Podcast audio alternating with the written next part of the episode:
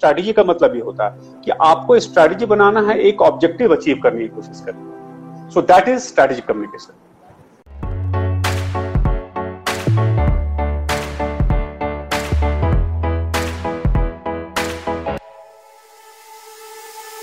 good evening everyone मैं Garima Singh, Shashi dream foundation की ओर से आप लोगों का बहुत बहुत स्वागत करती हूँ। और मैं आ चुकी हूँ फिर से एक नए और इंटरेस्टिंग सेशन के साथ। और आज का हमारा टॉपिक है करियर इन स्ट्रैटेजिक कम्युनिकेशन और इस इंटरेस्टिंग टॉपिक के बारे में बताने के लिए आज हमारे साथ मौजूद है मिस्टर राज साहू सर, जिन्होंने ऑलमोस्ट ट्वेंटी ईयर्स का एक्सपीरियंस है जिन्हें in the field of public policy public public administration and strategic communication में। सर ने top companies like Reliance industries an and all India radio में भी काम किया है। वेलकम सर धन्यवाद धन्यवाद गरिमा, धन्यवाद शशि ड्रीम फाउंडेशन आप लोग बहुत अच्छा काम कर रहे हैं, जो कि दसवीं कक्षा, बारहवीं कक्षा, हमारे पंद्रह से बीस साल की उम्र के जो बच्चे हैं, जो लड़के लड़कियाँ हैं, विद्यार्थी हैं, उनको एक करियर काउंसलिंग की बहुत ज़रूरी, ज़रूरत है। और अभी के टाइम पे जहाँ पे ऑप्शंस बहुत सारे हैं बहुत ऑप्शंस खुल गए हैं। आ, सिर्फ़ पत्रकारिता पे ही सीमित नहीं है सिर्फ़ डॉक्टरी engineering I S I P S तक ही सीमित सवाल कीजिए मैं कोशिश करूँगा। और मैं एक बात आपको बताना चाहता हूँ गरिमा। आप भी शायद कम्युनिकेशन के फ़ील्ड में ही हैं जो मेरे ख्याल से आप जो काम कर रही हैं अभी ये भी एक डिजिटल मीडिया है इवेंट प्लानर इवेंट मैनेजमेंट ये भी कम्युनिकेशन का संचार का बहुत बड़ा एक हिस्सा होता है। ये भी एक कम्युनिकेशन yes, चीज़ है। तो आपसे भी बहुत चीज़ें सीख सकते हैं लोग। Yes thank you sir sir तो uh, मेरे सवाल पर आगे बढ़ने से पहले मैं आपसे रिक्वेस्ट करना चाहूँगी प्लीज़ अपने करियर और अपनी जर्नी के बारे में बताएँ। Okay okay, so uh, so मेरा करियर मेरी जो यात्रा स्टार्ट हुई जो मैं दिल्ली में दिल्ली में जो you uh, know you know, Bharat का भारत की राजधानी है यहाँ पे मैं विगत 25 सालों से हूँ और मैं एक बहुत छोटे शहर से यू नो ताल्लुक रखता हूँ। आप लोगों ने मैं सुबह वाले सेशन में मैं बार बार धोनी का जो नाम ले रहा था महेंद्र सिंह धोनी मैं उसी जगह से आता हूँ झारखंड से आता हूँ। और धोनी मैंने हमारे पड़ोसी ही हैं समझ लीजिए। तो उस तरह से मैं वहाँ से आता हूँ। तो मैंने अपना जो करियर स्टार्ट किया मैं एक्चुअली जो दिल्ली आया था मेडिकल एंट्रेंस मैंने क्लियर किया था ऑल इंडिया प्री मेडिकल लेकिन मुझे डेंटल यू नो कोर्स मिला था तो मैंने मुझे अच्छा नहीं लगा। मतलब जनरली उस वक्त के टाइम पे मेडिकल uh, में अगर डेंट, डेंटल भी अगर मिल जाता तो बहुत बड़ी चीज़ होती थी। लेकिन मैंने मैं एक थोड़ा सा मैवरिक uh, जो होता है ना मैं थोड़ा रिबल किस्म का इंसान हूँ। तो मैंने बोला कि नहीं मुझे ये नहीं करना। okay. सो so, उसके बाद मैंने ग्रेजुएशन किया। ऑफ़ कोर्स बीच में थोड़ा गैप आया दो साल का लेकिन उसके बाद मैंने ग्रेजुएशन किया दिल्ली यूनिवर्सिटी से दिल्ली विश्वविद्यालय से दयाल सिंह कॉलेज से। और कंप्लीटली मैंने चेंज कर दिया अपना फ़ील्ड मैंने कहा मैं पीसीबी से था मैं उसके बाद आस में आया। तो मैं ये इसलिए बताना चाह रहा हूँ क्योंकि जो भी मुझे सुन रहे हैं अभी इस यू नो इंस्टाग्राम लाइव के ज़रिए से वो ये समझ ले कि कोई एक अपने आप को ना सीमित मत कीजिए।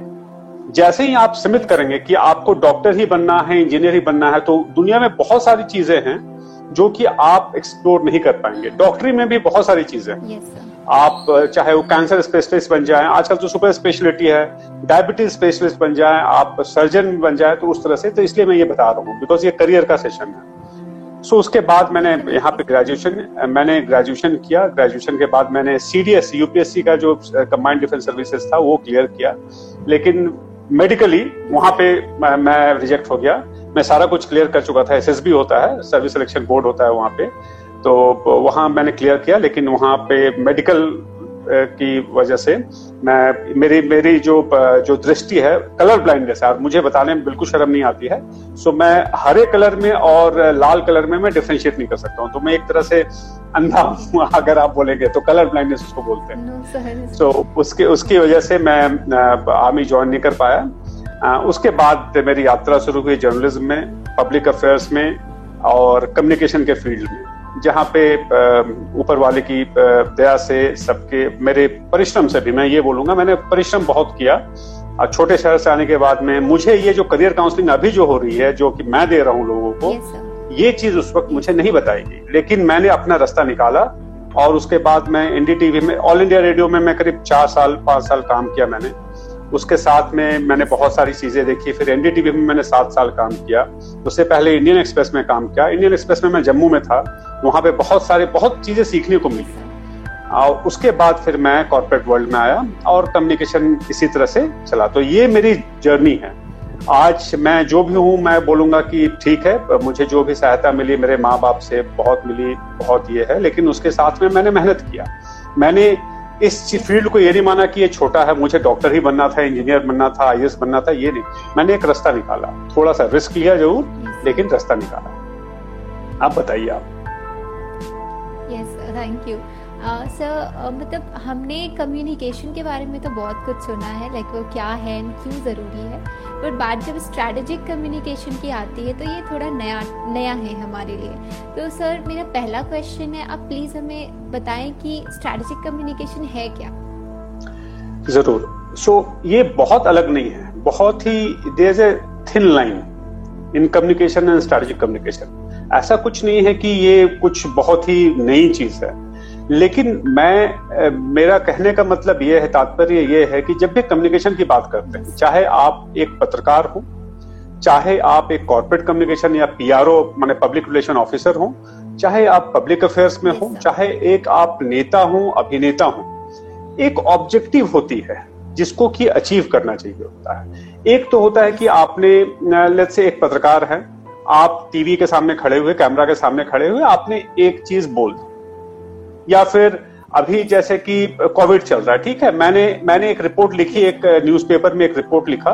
मैंने लिखा कि कोविड में अंठावन लाख केसेस इंडिया में हैं और रिकवरी रेट इतनी है ठीक है? ये एक कम्युनिकेशन हो गया। लेकिन स्ट्रेटेजिक कम्युनिकेशन क्या हुआ कि मैंने मैंने ये बताया मैंने थोड़ा रिसर्च किया अपने तरीके से। मैं एक छोटा सा एग्ज़ाम्पल दे रहा हूँ। रिसर्च किया मैंने बोला कि अभी दुनिया में 19 कैंडिडेट्स ऐसे हैं मैंने वैक्सीन के कैंडिडेट्स उसमें क्या कमियाँ हैं क्या खासियत है इंडिया में क्या क्या हो रहा है? इंडिया अभी टॉप टू कंट्रीज़ में से है यूएस के बाद में। सो so, यहाँ पे क्या क्या चल रहा है? कौन कौन से ऐसे वैक्सीन में काम चल रहे हैं? और कौन से एरिया महाराष्ट्र ज़्यादा है या दिल्ली ज़्यादा है या हैदराबाद ज़्यादा है? कहाँ पे ज़्यादा इसकी ज़रूरत है?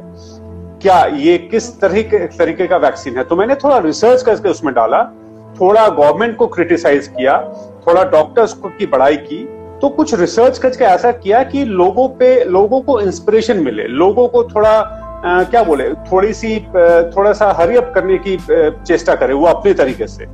तो मैं. उसको इन्फ्लुएंस करने की एक में अगर मैंने मैं कर पाया तो वो है स्ट्रैटेजी कम्युनिटी मैंने एक स्ट्रैटेजी बनाई कि मुझे अपने रिपोर्टिंग से मुझे क्या अचीव करना मुझे सिर्फ़ रिपोर्ट नहीं करना है कि अंठावन लाख केसेस है। मुझे कुछ ना कुछ चेंज लाना सो so, वो है स्ट्रैटेजी कम्युनिकेशन सिमिलरली जब कॉर्पोरेट कम्युनिकेशन की बात करते हैं तो कॉर्पोरेट कम्युनिकेशन में मैं मैं क्यों कॉर्पोरेट कम्युनिकेशन करता हूँ? मैंने एक प्रेस रिलीज़ लिखा मैंने सारे जर्नलिस्ट को दे दिया। ये एक हो गया सिंपल कम्युनिकेशन लेकिन मैंने उस प्रेस रिलीज़ के साथ में मैंने कुछ डेटा दिया। लेट्स से कि मैं बोलता हूँ कि मैं एक फार्मा कंपनी का कॉर्पोरेट कम्युनिकेशन कर रहा हूँ ठीक है? और फार्मा कंपनी में ऐसी चीज़ें हैं कि वो उससे उसका कोविड से कुछ लेना देना नहीं है। मैं एक एग्जांपल दे रहा हूँ ठीक है? वो वैक्सीन भी नहीं बना रहे कुछ नहीं बना रहे। लेकिन वो फार्मा कंपनी ऐसा है और अभी जितने भी पत्रकार हैं सिर्फ़ कोविड कोविड कोविड लिख रहे हैं उनके कोविड के बारे में लिख रहे हैं। Yes, तो मैं एज ए पीआरओ मैंने बोला कि मुझे अपनी कंपनी का ब्रांड को ऊपर लाना है। तो मैं क्या स्ट्रैटेजी लू कि कोविड के बावजूद भी मेरी कंपनी के बारे में लोग लिखे?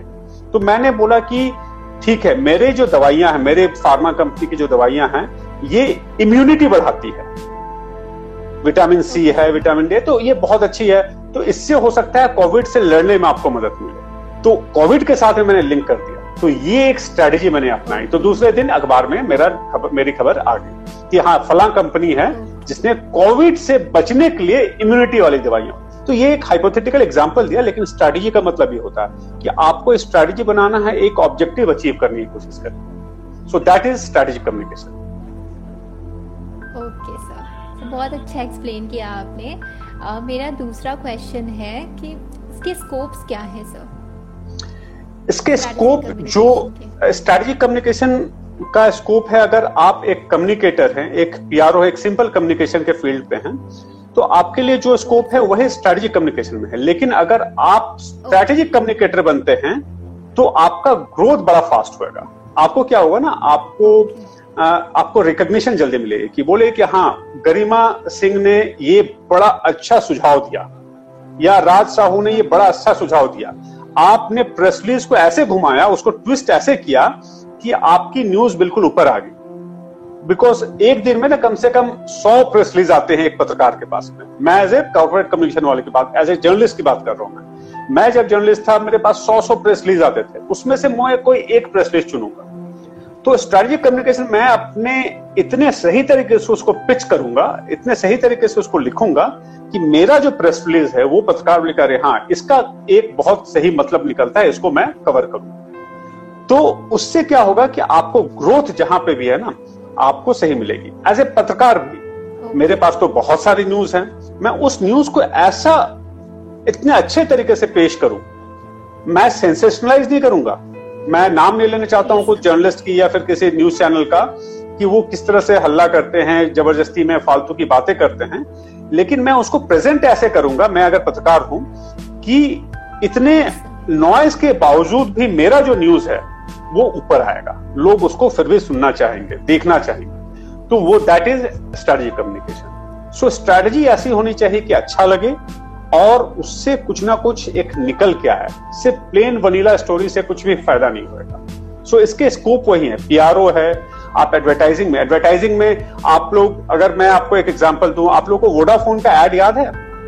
वोडाफोन का जो जूजू का यह एड था उसी तरह से वो जो एक डॉगी छोटा डॉगी जो होता था एवरीवेयर यू गो वोडाफोन का। सो so, वो क्या है? क्रिएटिविटी है। स्ट्रैटेजी देखो ना। कि लोगों के जो दिमाग में जो चीज़ छप जाए वैसा चीज़ बनाया वैसा। तो ये है स्ट्रैटेजिक कम्युनिकेशन बहुत ज़्यादा फ़र्क नहीं है। कम्युनिकेशन भी वही बहुत लोग ऐड बनाते हैं। वो आप देखेंगे बहुत सारी चीज़ें मैंने आती रहती है। लेकिन आप इस तरह का ऐड बनाए कि जो कि छप जाए उसका ट्यून छप जाए। तो वही गाना लिखेंगे ए आर रहमान का अगर म्यूज़िक सुनेंगे तो आपके दिमाग में वो छा जाता है। अगर आप किसी एक विशाल भारद्वाज की मूवी देखेंगे तो लगता है कि बड़ा अच्छा देखा ठीक है लेकिन बहुत से B grade C grade movies होती हैं किसी को याद भी नहीं रहता है। So that is strategic communication तो आपको विजुअलाइज करना पड़ेगा। सो दैट इज़ आपको आपके लिए एक नीच बनाएगा आपको डिफ्रेंशिएट करेगा। अगर स्ट्रेटेजिक कम्युनिकेशन आप बनते हैं तो आपकी ग्रोथ अच्छी होगी। सो यही फ़र्क है। Okay okay, sir So, my next question is, क्या एलिजिबिलिटी क्राइटेरिया है to enter into strategic communication जैसा कि मैंने बोला कि कम्युनिकेशन स्ट्रेटेजिक कम्युनिकेशन डिफरेंट नहीं है। ठीक है? तो एलिजिबिलिटी क्राइटेरिया है टेन प्लस टू के बाद में आप डिप्लोमा कर सकते हैं दैट इज़ वन लेकिन जनरली मैं सबको सलाह करूँ, दूँगा कि ग्रेजुएशन करें। एक बैचलर्स का कोर्स करें। चाहे आप इंग्लिश में करें हिंदी में करें उसके बाद आप चाहें तो एक साल का या दो साल की जो डिप्लोमा होती है वो कर लें।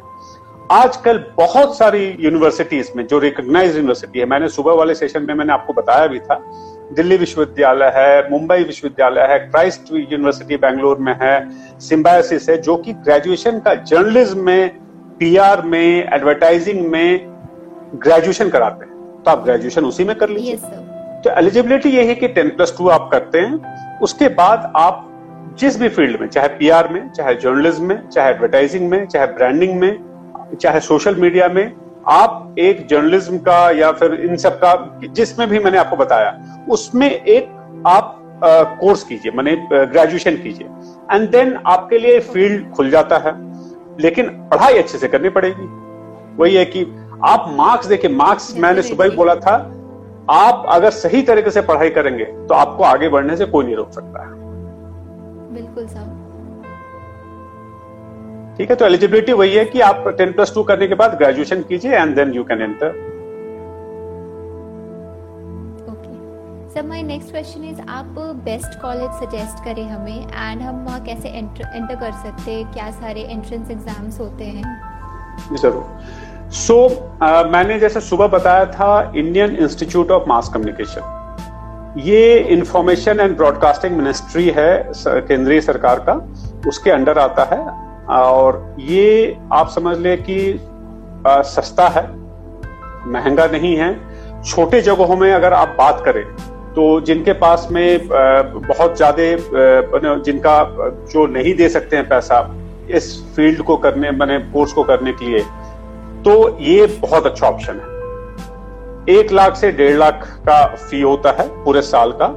और पहले हमारे टाइम में सिर्फ़ दो ही सेंटर होते थे, एक दिल्ली में और एक धनकनाल उड़ीसा में। अभी दिल्ली को मिला के छह सेंटर्स हैं। एजवाल महाराष्ट्र में अमरावती में, जम्मू में केरला में उड़ीसा में तो है ही है और दिल्ली में है। तो ये सारे रीजन्स में सरकार ने इसको खोल दिया है। That is south Kerala east तो आपका उड़ीसा हो ही गया फिर नॉर्थ ईस्ट में आपको एजवाल मैंने बता ही दिया नॉर्थ में जम्मू में हो गया वेस्ट में आपका महाराष्ट्र अमरावती में और सेंटर में तो दिल्ली है ही। तो ये आपका एक टॉप इंस्टीट्यूट है। उसके अलावा अगर आप मेरे से पूछेंगी कि अलग अलग मैं इनफैक्ट आपको इसको थोड़ा सा मैं इसमें टाइम लूँगा। मैं एक एक करके आपको बताता हूँ कि टॉप इंस्टीट्यूट कैसे। तो एक जो फ़ील्ड है एडवर्टाइजिंग एडवर्टाइजिंग जो मैंने बताया, वो भी कम्युनिकेशन का पार्ट है। उसके लिए एलिजिबिलिटी क्राइटेरिया जैसे मैंने बताया टेन प्लस टू है। उसमें टॉप इंस्टीट्यूट अगर आप देखेंगे तो आईएमसी जो मैंने बताया, वो है। उसके अलावा जेवियस इंस्टीट्यूट ऑफ़ कम्युनिकेशन है, मुंबई में। ये एक one of the top college है। एडवर्टाइजिंग के लिए बहुत ही अच्छा कॉलेज है। उसी तरह से सेकंड अगर सेकंड या थर्ड जो बोले, देखिए, मैं रैंकिंग नहीं दूँगा, लेकिन ये टॉप पाँच की मैं बता रहा हूँ। अन्नामला यूनिवर्सिटी है। चेन्नई में। साउथ के जो लोग अगर आप जाना चाहते हैं अन्नामला यूनिवर्सिटी एडवर्टाइजिंग के लिए बहुत अच्छा है। ठीक है? पंजाब यूनिवर्सिटी पटियाला में भी एडवर्टाइजिंग का कोर्स होता है, बहुत अच्छा है। कुरुक्षेत्र यूनिवर्सिटी अगेन हरियाणा में, जहाँ से मैंने किया है मास कम्युनिकेशन का मास्टर्स किया मैंने वहाँ से, लेकिन वो भी एडवर्टाइजिंग के लिए बहुत अच्छा है। और Madurai Kamaraj university again Madurai south में, वो एडवर्टाइजिंग के लिए अच्छा है। दूसरा अगर हम आए जर्नलिज्म के इसमें तो जर्नलिज्म में फिर से अगर मैं बोलूँ तो Indian institute of mass communication जो सरकार का है वो बहुत अच्छा है। जामिया मिलिया जो दिल्ली में है बहुत अच्छा है। ठीक है? तो उसमें आप जा सकते हैं। इंडिविजुअल कॉलेज की बात करें तो दिल्ली में है लेडी श्रीराम कॉलेज लड़कियों के लिए। फैंटास्टिक कॉलेज सोफिया कॉलेज जो महाराष्ट्र मुंबई में है वहाँ पे भी ये भी लड़कियों के लिए है बहुत ही अच्छा है। जेवियर्स इंस्टीट्यूट जो मैंने एडवर्टाइजिंग बताया, वो भी बहुत अच्छा है जर्नलिज्म की। वो भी मुंबई में है। Asian college college of journalism Chennai में है। वो बहुत अच्छा है। मणिपाल यूनिवर्सिटी का है, वो भी बहुत अच्छा है। Film and television institute of India जो सरकार का है, पुणे में जो है, वो भी बहुत ही अच्छा है। और सिम्बायोसिस सिम्बायोसिस ना मैनेजमेंट की डिग्री देती है जर्नलिज्म में कम्युनिकेशन में इनफैक्ट वो भी बहुत अच्छा है आपको जर्नलिज्म की। ओवरऑल अगर मैं बोलूँ मास कम्युनिकेशन की बात करें mass communication as a as a field तो अन्नामला यूनिवर्सिटी मैंने बताया आपको फ़िल्म एंड टेलीविज़न इंस्टीट्यूट उसमें ये टॉप है। यूनिवर्सिटी ऑफ़ कोलकाता उसमें भी बहुत अच्छा है। जादवपुर यूनिवर्सिटी फिर से एक कलकत्ता में वेस्ट बंगाल में है वो बहुत ही अच्छा है। बहुत बहुत अच्छा है मैं ये बोलूँगा कुरुक्षेत्र यूनिवर्सिटी बहुत अच्छा है। आ, फिर ये मुझे जो ध्यान आ रहा है ऑफेड ऑफलाइन बने ये है।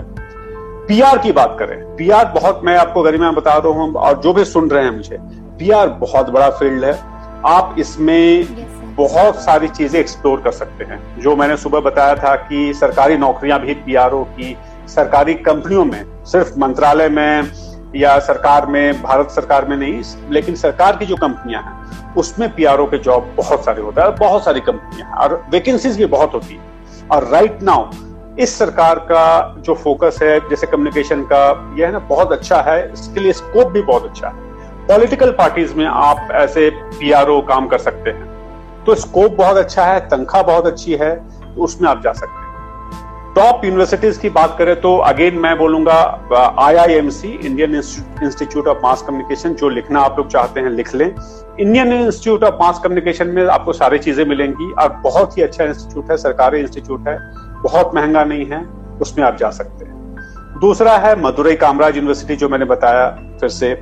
अलीगढ़ मुस्लिम यूनिवर्सिटी, वहाँ पे ए उत्तर प्रदेश में है, बहुत अच्छा है। उसी तरह से अगर मैं बोलूँ बनारस हिंदू यूनिवर्सिटी जो है बनारस में, वो भी बहुत एक अच्छा इंस्टीट्यूट मैं मानूँगा उसको। तो ये सारे इंस्टीट्यूट है जो कि टॉप है। तो इसी में से अगर आप निकाल के ले ले तो आप देखेंगे कि वही सात आठ कॉलेजेस जो हैं, टॉप में आते हैं, चाहे एडवर्टाइजिंग के लिए, चाहे पीआर के लिए, चाहे जर्नलिज्म के लिए, चाहे यू नो ब्रांडिंग के लिए, ये सारी चीज़ों के लिए अच्छे इंस्टीट्यूट है। वैसे मैं बोलूँगा कि कोई भी कोर्स बुरा नहीं होता है। लेकिन वही बात है कि थोड़ा सा एक अच्छा इंस्टीट्यूट होना चाहिए। आप थोड़ा सा रिसर्च कर लें। मैं सिर्फ़ आपको नाम बता सकता हूँ। मेरे जर्नलिज्म किए हुए भी मतलब 20 साल से जैसे कि अब प्रैक्टिस कर ही रहा हूँ। तो जर्नलिज्म कम्युनिकेशन का तो बहुत सारी चीज़ें चेंज हुई हैं। डिजिटल मीडिया बहुत आ गया है। डिजिटल कोर्सेज बहुत आ गए हैं। तो वो सब भी आप एक्सप्लोर कर सकते हैं। तो ऑफ़र जो मैंने बताया, एक फॉर्मल एजुकेशन लिए ये सारी चीज़ें हैं। लेकिन मैं बोलूँगा कि ग्रेजुएशन पक्का करें। टेन प्लस टू के बाद सिर्फ़ छोड़ना दें डिप्लोमा ना करें। टेन प्लस टू के बाद ग्रेजुएशन करें, या तो जर्नलिज्म में या फिर किसी और चीज़ में ग्रेजुएशन करके फिर आप जर्नलिज्म का एक डिप्लोमा कोर्स कर सकते हैं। हाँ आईएमसी का जो है, वो ग्रेजुएशन नहीं होता है। वो डिप्लोमा कोर्स होता है पोस्ट ग्रेजुएशन ग्रेजुएशन डिप्लोमा होता है। और उसके लिए एंट्रेंस होता है। इसमें बहुत सारे जो इंस्टीट्यूट के मैंने नाम बताया उसमें आपको एंट्रेंस एग्जामिनेशन होते हैं। सो uh, वो सी चीज़ें हर एक का ब्रेकअप तो मैं अभी बता नहीं सकता हूँ। कुछ रूल्स भी चेंज हुए हैं। लेकिन बाय एंड लार्ज यही uh, कुछ इंस्टीट्यूट है और अच्छे इंस्टीट्यूट है। सर मेरा नेक्स्ट क्वेश्चन है एंड uh, वो है एवरेज सैलरी क्या होती है of a strategic communicator again I say average salary starting जब आपको बिलीव नहीं होगा गरिमा जब हमने स्टार्ट किया था ना मैं जब मैं इंटर्नशिप कर रहा था मुझे पाँच सौ रुपए का महीना मिलता था पाँच सौ रुपए पूरे महीने का। ठीक है? सो टाइम्स हैव चेंज्ड लेकिन उस वक्त हम मेहनत कैसे करते थे? डायरी लिखते थे। डायरी मतलब न्यूज़पेपर में कॉलम आता था उसको डायरी बोलते थे। इंडियन एक्सप्रेस में मुझे याद है। तो उसके लिए ना पचास रुपए मिलते थे। और वो रोज आता था। तो अगर मैं पचास के हिसाब से काम करूँ तो पूरे महीने का मैं डेढ़ हज़ार रुपये बना सकता हूँ। ठीक है? तो उसके लिए बड़ी मेहनत करते थे हम तो आप समझ लो कि पूरे महीने दो हज़ार में, लेकिन उसका वो पैसा बहुत बाद में आता था। ठीक है? तो वो सारी चीज़ें हैं, लेकिन अभी जो स्टार्टिंग सैलरी में बोलूँगा, बहुत बुरा नहीं है। बहुत ही अच्छा बहुत ही रिस्पेक्टेबल है। चाहे आप पीआर का काम करें, चाहे जर्नलिज्म का काम करें, चाहे एडवर्टाइजिंग का काम करें। Average starting salary anything between पंद्रह से बीस हज़ार रुपए आपके हाथ में आएगा। एवरेज विच इज़ गुड अच्छी मेहनत करेंगे साल डेढ़ साल दो साल के अंदर अंदर आप तीस से चालीस हज़ार रुपया पहुँच जाएगा आपका। अच्छी मेहनत करेंगे तो। स्कोप बहुत है। और उसके बाद जैसे ग्रो करेंगे जब आप लेट से कि मेरे लेवल पे आएँगे पंद्रह साल आजकल तो बारह साल पंद्रह साल में भी लोग कुछ नहीं तो तीस तीस लाख चालीस चालीस लाख एनुअल एवरेज सैलरी हो गई trust me I am not kidding and सौ के तादाद में, हज़ारों के तादाद में जो कि 25-30 लाख रुपया साल का कमा रहे हैं। कम्युनिकेशन के फ़ील्ड में, चाहे एज ए जर्नलिस्ट चाहे एज ए पी पर्सन चाहे as a you know advertising person चाहे एज ए ब्रांडिंग पर्सन तो मैं बोलूँगा कि 10 साल तक पहुँचते पहुँचते ना, आराम से, अभी के हिसाब से 10 से 15 लाख रुपया तो आप इजीली कमा सकते हैं सालाना। Grow okay. करेंगे मैं मैं कुछ लोगों को जानता हूँ जो कि 20 साल के एक्सपीरियंस में जो कि जिनकी एनुअल सैलरी डेढ़ करोड़ दो करोड़ है।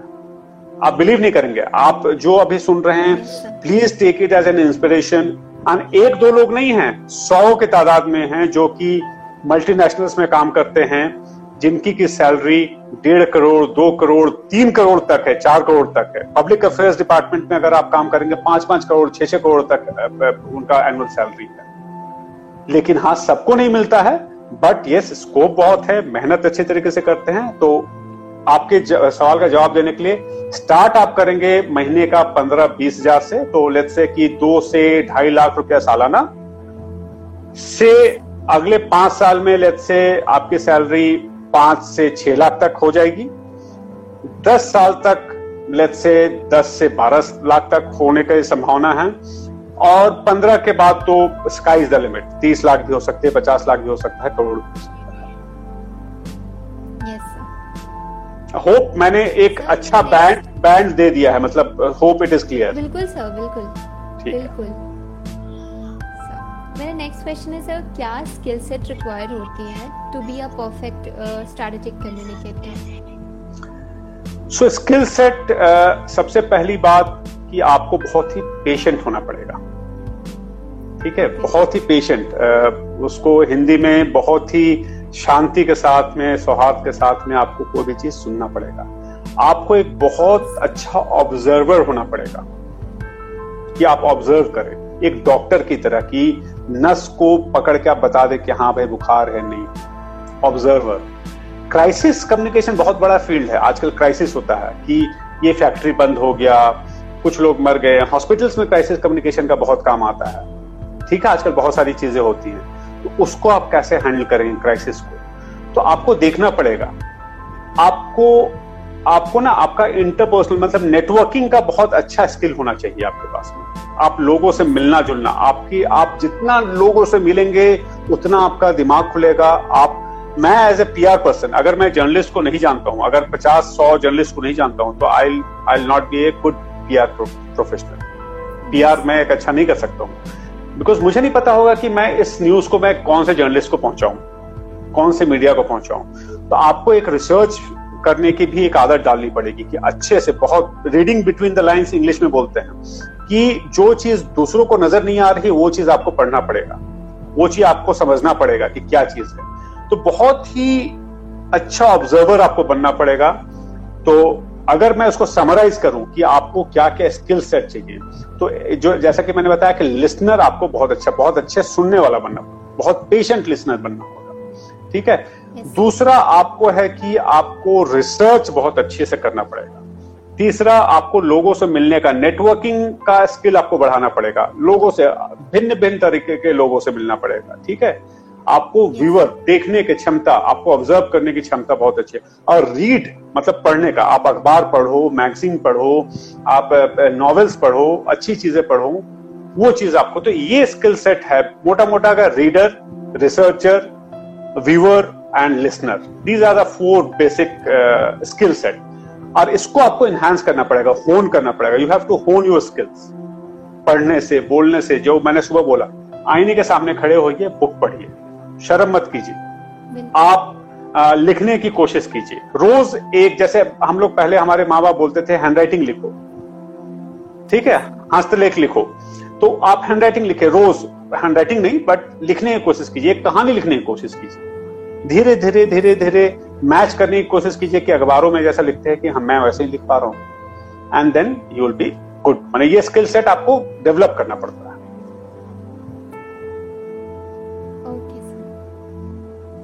सर मेरा नेक्स्ट क्वेश्चन है क्या आपने अपने करियर में किसी तरह की चैलेंजेस फेस की? और फेस की तो क्या थी सर बहुत सारे चैलेंजेस फेस की।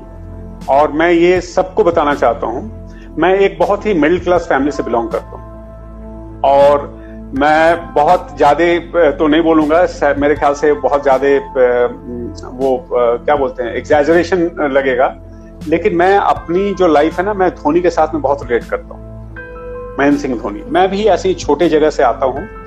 मैं छोटे जगह से मैंने अपना करियर बनाया। आज दिल्ली जैसी जगह में एक अच्छे लोकेशन में घर है, गाड़ी है, लेकिन इसके पीछे जो छुपा जो आपने जो बोला चैलेंज है जो संघर्ष है उसकी उसके बारे में बताता हूँ। मैं जब दिल्ली पहली बार आया मैं एक कमरे पे मैं और मेरा एक दोस्त है जो कि बहुत बड़ा एक इंजीनियर भी बन गया है तो वो थे। हमें ना गाइड करने वाला कोई नहीं था। लेकिन अभी जो है वो चैलेंज शायद आपको ना फेस करना पड़े जो अभी की जो जनरेशन yes, तो वो चैलेंज मुझे एक पहला फेस करना पड़ा।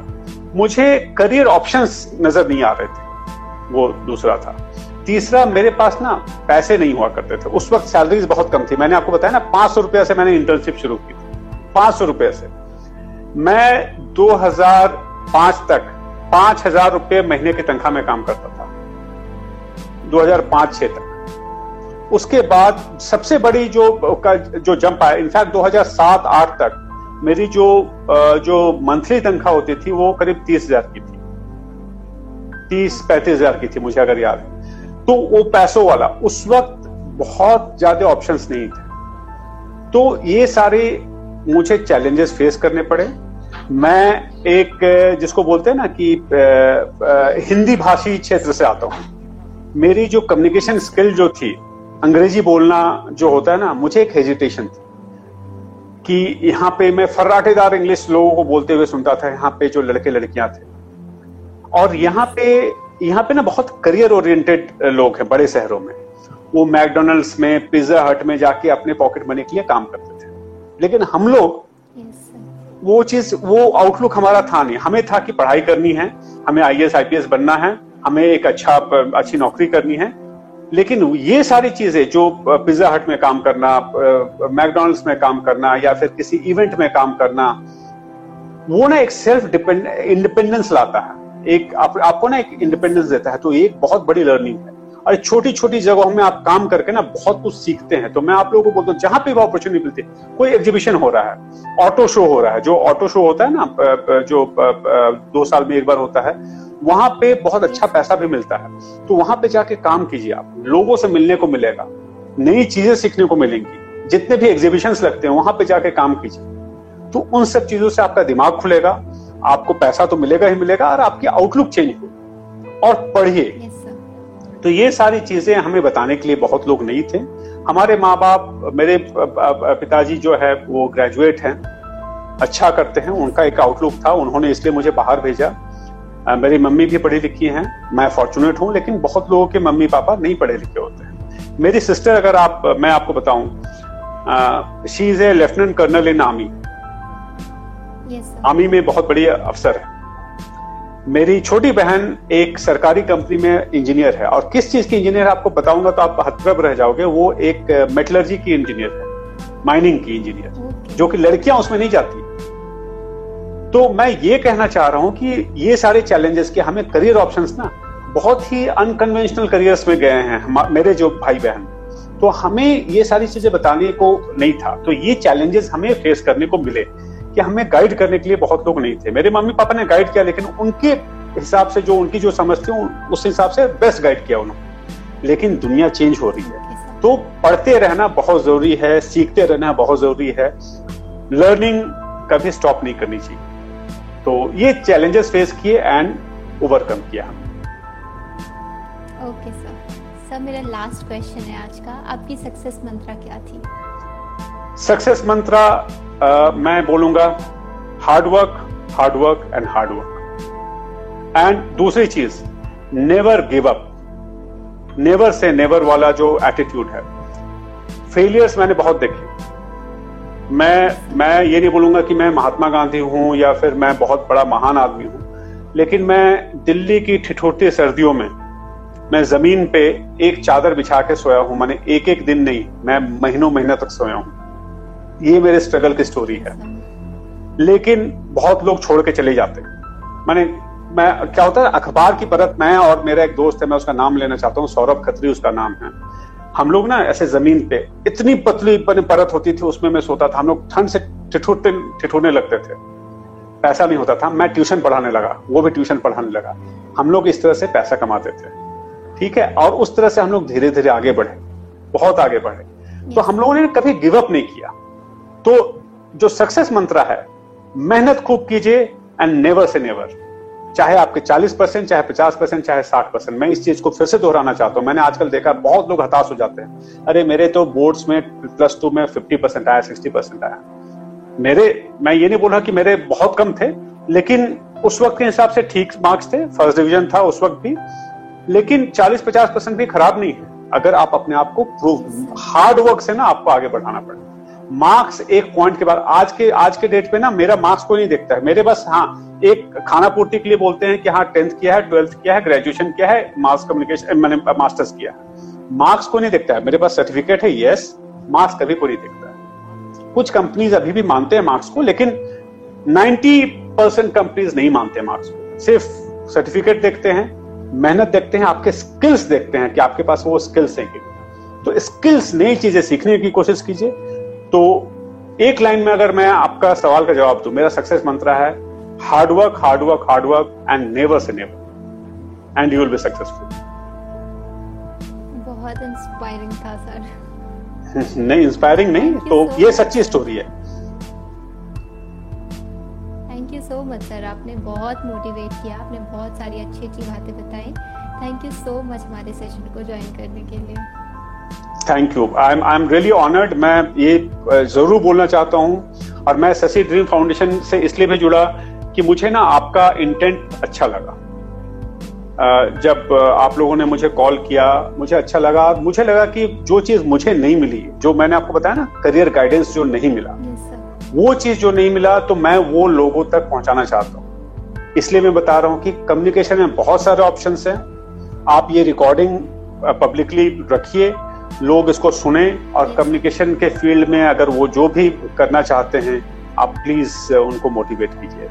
Thank you so much Garima thank you so much Shashi dream foundation everyone in Shashi dream foundation keep up the good work and God bless you thank you sir बहुत ही motivating session था sir thank you thank you thank you thank you so much viewers hope आपको ये session अच्छा लगा होगा। काफ़ी inspiring and motivating session था। जैसा कि आपको पता है, हमारा विजन है एजुकेशन फॉर ऑल तो इसके लिए हम ऐसे सेशंस करते रहेंगे। हमें हमेशा ज्वाइन करते रहें और अगर आप किसी भी तरह से जुड़ना चाहते हैं, हमारे फाउंडेशन के साथ as an intern as an volunteer ज़रूर आगे बढ़े। Thank you so much